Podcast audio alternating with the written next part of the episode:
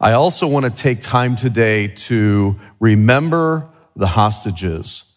And I'm going to show you a short clip from our Israel Five Way War in Grace episode. It's still on YouTube. And I want you to uh, remember again the hostages that are still being held, over 120, 130 of them. We have them still on the wall. We've taken down all that have been released or have been killed that we know of but there's still so many on the wall, and we're going to keep that there until we know the fate of these people.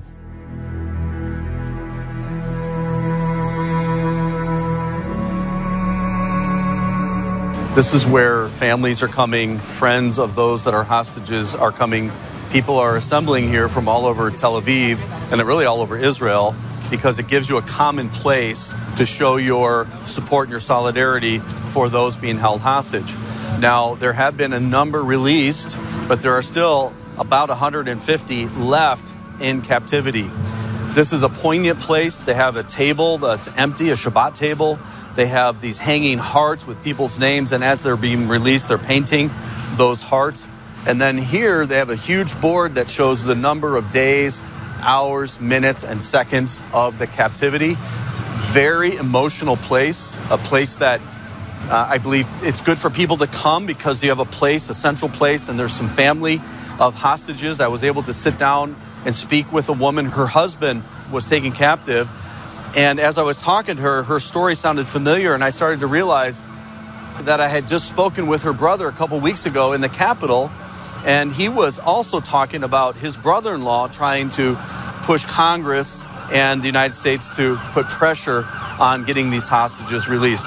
So we need to continue to pray that possibly uh, he would be released and uh, pray for everybody here. Pray for every person here that that through this tragedy they would see the need for God and see the need for the Lord in our lives. I was amazed by what some might call a coincidence that I met two hostage family members, one in Washington, D.C., one in Tel Aviv. I had not met any others in my whole experience here or there, and they were brothers and sisters. Of, of all the things, how could that have been connected? Uh, they've been in captivity now for 113 days, 14 hours, 46 minutes, and 8 seconds.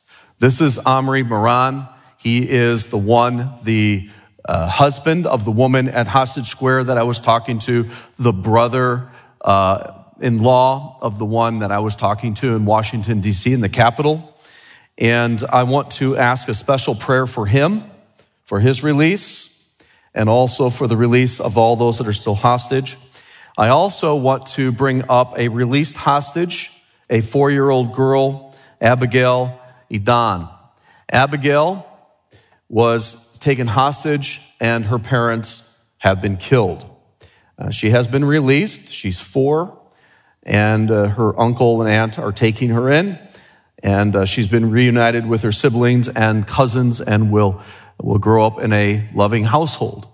And in grace, our Bless Israel Fund has been able to donate to her that, uh, that she can be uh, cared for and the money that she needs uh, to, to survive and to be educated. And so I wanted to bring up these two before you, and let's pray for them and all the hostages. Father, we are bringing before you a really horrible situation as the, the barbaric, the rapist Hamas has done things that we can't even comprehend, things that uh, we don't even know if it have ever happened in our world, especially in what we call the civilized world. Uh, Lord, but, but there are many still there and Father, we pray for all of them right now, but especially Amri Moran. Uh, Lord, we ask that you would protect and help and guide, and, and, and we, we call for his immediate release, and we pray that that would happen. Lord, we also bring before you little Abigail that will grow up all the rest of her life without her parents. We thank you, Lord, that she is loved. And Lord, we thank you that we can support her and help her in our ministry. And so, Father, we bring before you these dear souls. In Jesus' name we pray. Amen. What happened in Israel um, has been described as the worst thing since the Holocaust. And that's a profound, profound statement. If, if you aren't well versed in the history of the Holocaust, you get yourself to the Illinois Holocaust Museum in Skokie tomorrow. I mean, tomorrow or today. Get there. Go to the Holocaust Museum in Washington. Go to Yad Vashem in Jerusalem. Watch documentaries. And Grace has a special on a local Holocaust survivor. And we've had him several times in this pulpit, a, a child that lost his dad in Theresienstadt and, and would have gone off to Auschwitz to die, but was spared. And we have to know what happened. And it was a horrible, horrible, horrible, horrible time. Well, what happened in Israel was the worst loss of life since the Holocaust. And I, I almost don't want to say what I'm going to say today, but I, I believe I need to. Um, we are friends of Israel. We are friends of the Jewish people. That's unconditional. We love you no matter what. A good friend will also tell you the truth, as I, as I believe the truth. And let me give you some things in scripture, and I'm going to use mainly today the Hebrew scriptures, the Hebrew prophets. By the way, why am I pro Jew? Because my Savior, my Messiah, is Jewish. How do people not know that? Jesus, Yeshua, Jewish, his mother, uh, his, all, everybody. I mean, the, the entire Bible. It's a Jewish book. All of the early believers that Jesus was Messiah Jewish by the hundreds, by the thousands. Today there are a million uh, Jewish people that look at Jesus as the Messiah. And so we are, we are friends of the Jewish people no matter what, no matter what. But as a good friend, I want to answer the question, are harder times ahead for Israel? It's hard to imagine that it could be any worse, but I'm going to, I'm going to go through some scriptures real quick. I know we don't have a lot of time. If you know anything about Baptists, you know we like to fellowship around food. Amen. And so we're gonna, we're gonna make sure we get to that lunch, to get to those soft pita pillows, warm pita pillows. Um, Jeremiah 30. This is a prediction by one of the great Jewish prophets. And during this prediction, the northern kingdom, the 10 tribes in the north that had separated after Solomon, had already been taken captive by Assyria, and the southern kingdom was under threat. As you heard today, the temple was destroyed uh, just after this time. And he said in verse 3 For lo, the days come, saith the Lord, that I will bring again the captivity of my people, Israel and Judah. So he mentions both. This is the entire nation of Israel encapsulated. Judah would be the southern uh, kingdom, um, and uh, Ephraim and um, uh, Judah, and then the northern kingdom, that God is going to bring them back. And, and these verses, by the way, are in your bulletin in a, uh, a handout if you want to take them home to study. Because this is what we need to know. We really, you need to know this yourself, not what a pastor says or a priest says or even a rabbi. And I have some really good friends that are rabbis, but go right to the scriptures. Okay? Go, just read it for yourself. What, is, what does God say? God can speak to us right through his holy word.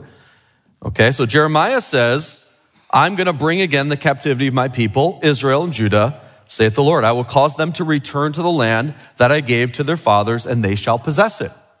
Now, some might say, well, this is after the captivity, the Babylonian Assyrian captivity, they would come back. But I'm going to read to you later that I don't believe that that was the return. They did return from captivity, but many didn't. Many stayed in those areas.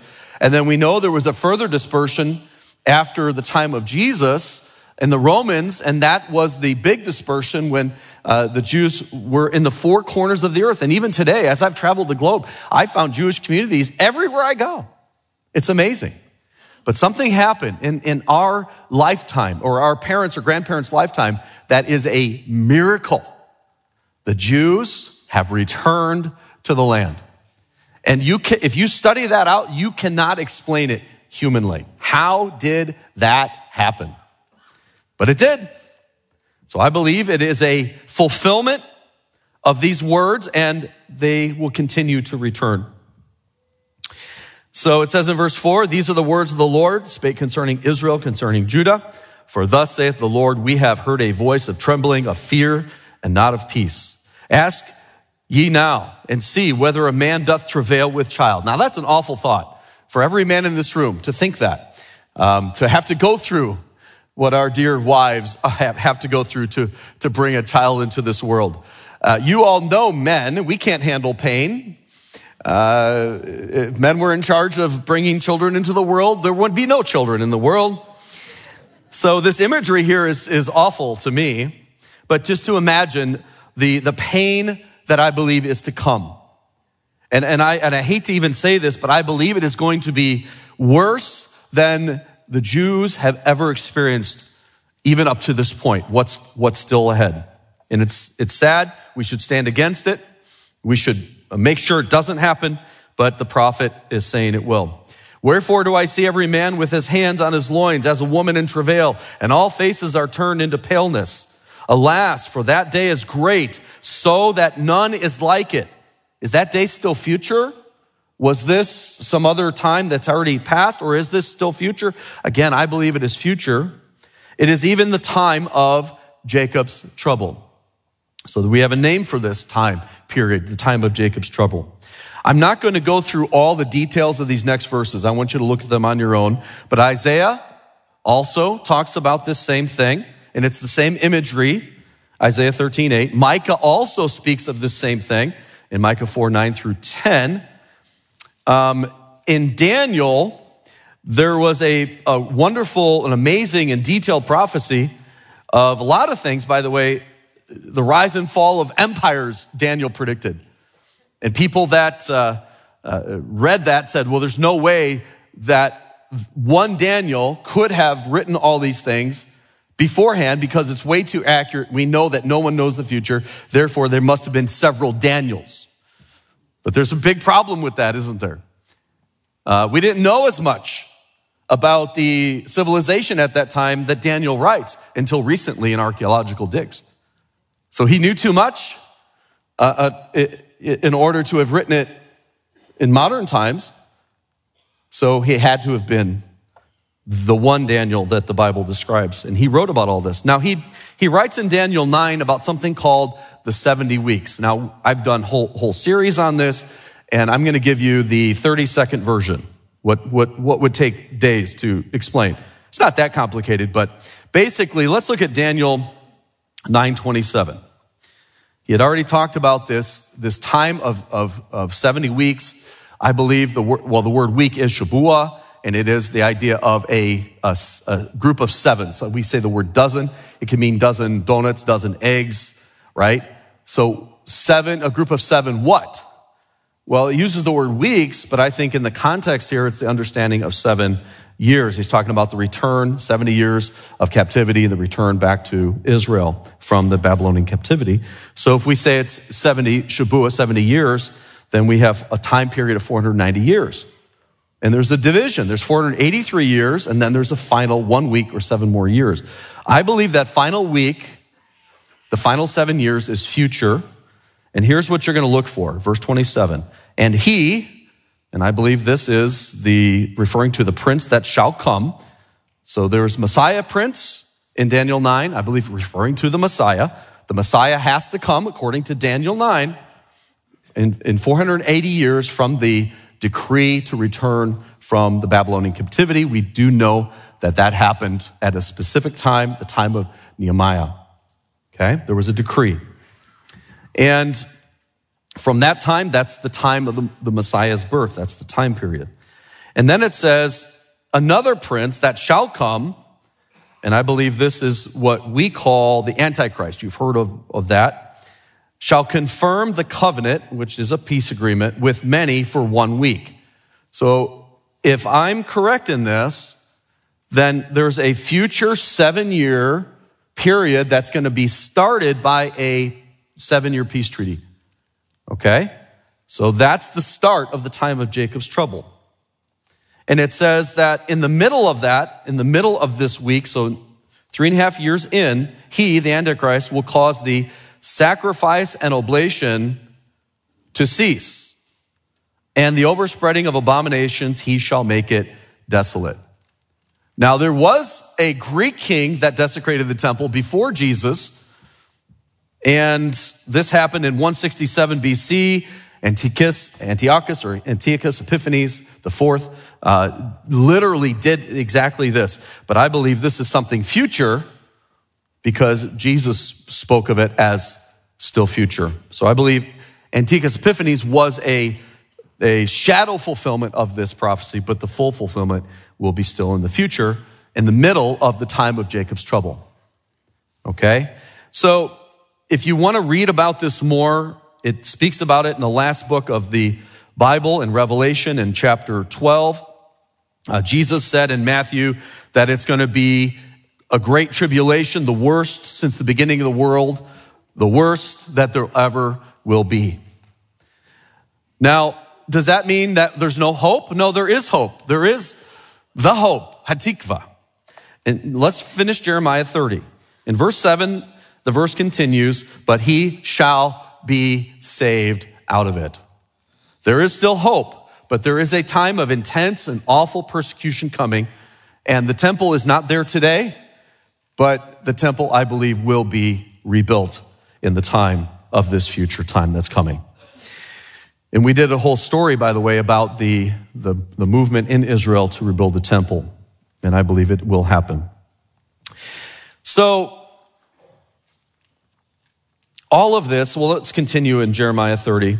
It says in verse 8, And it shall come to pass in that day, saith the Lord of hosts, that I will break his yoke from off thy neck, and will burst thy bonds, and strangers shall no more serve themselves of him.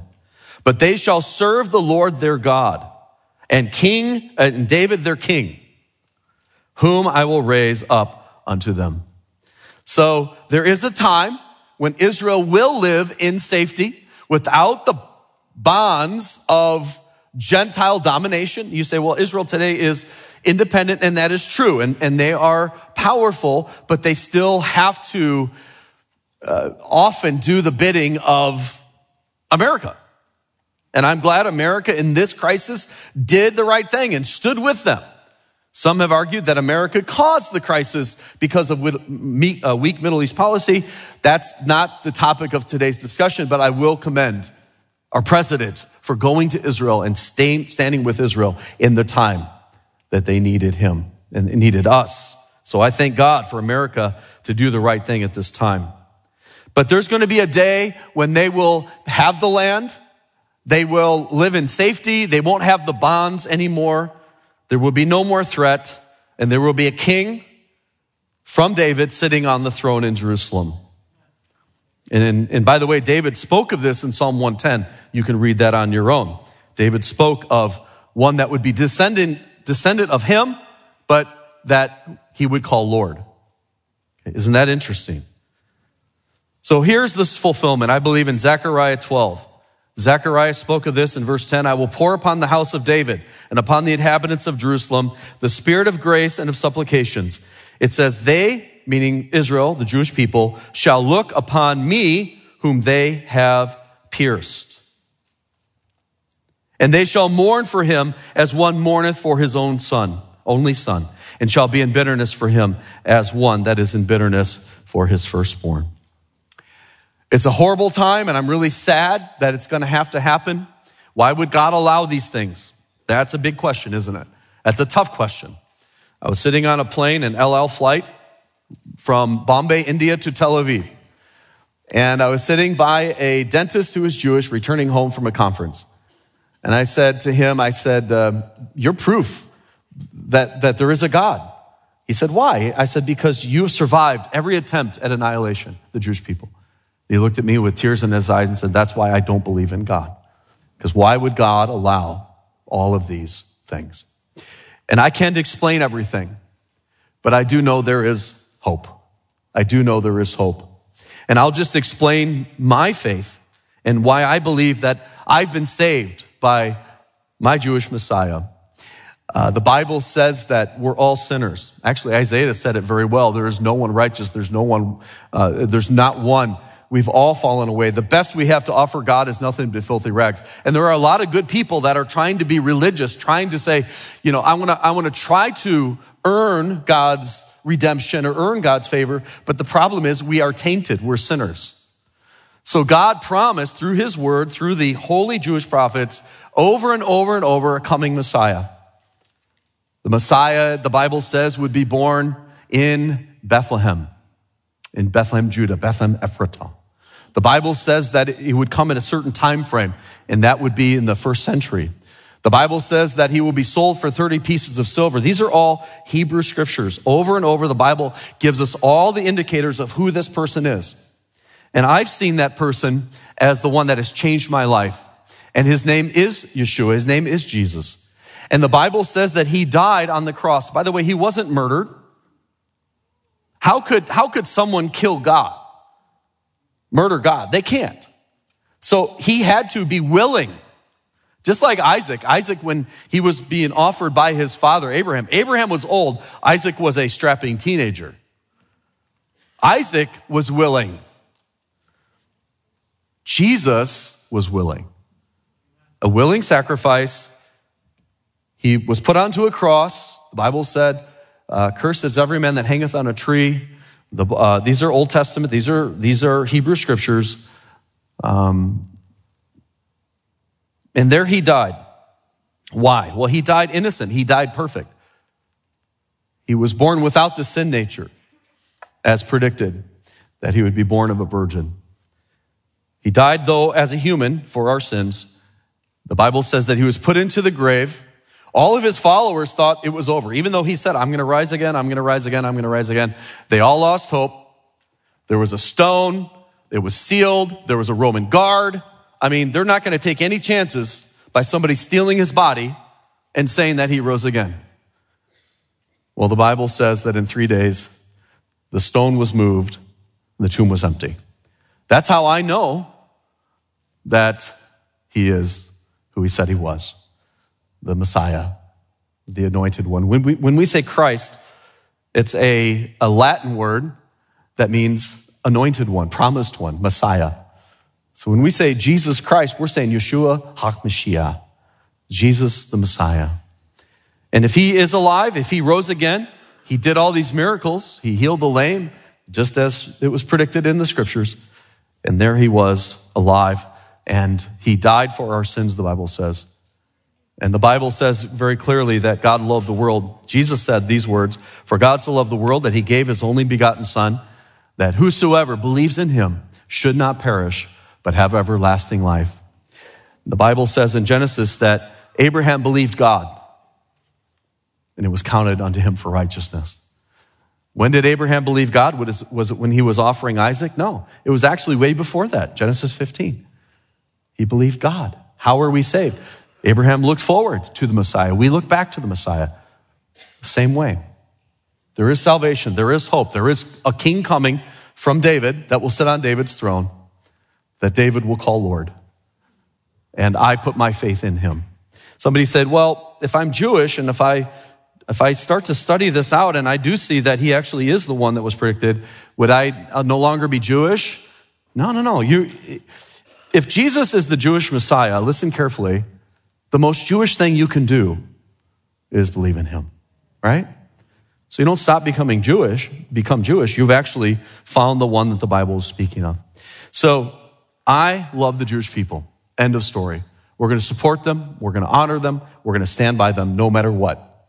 And uh, we're going to do everything we can to prevent further atrocities against them. We're going to pray for them. We're going to love them. And I wanted to love you so much that I wanted to share what I've seen in scripture about the time of Jacob's trouble.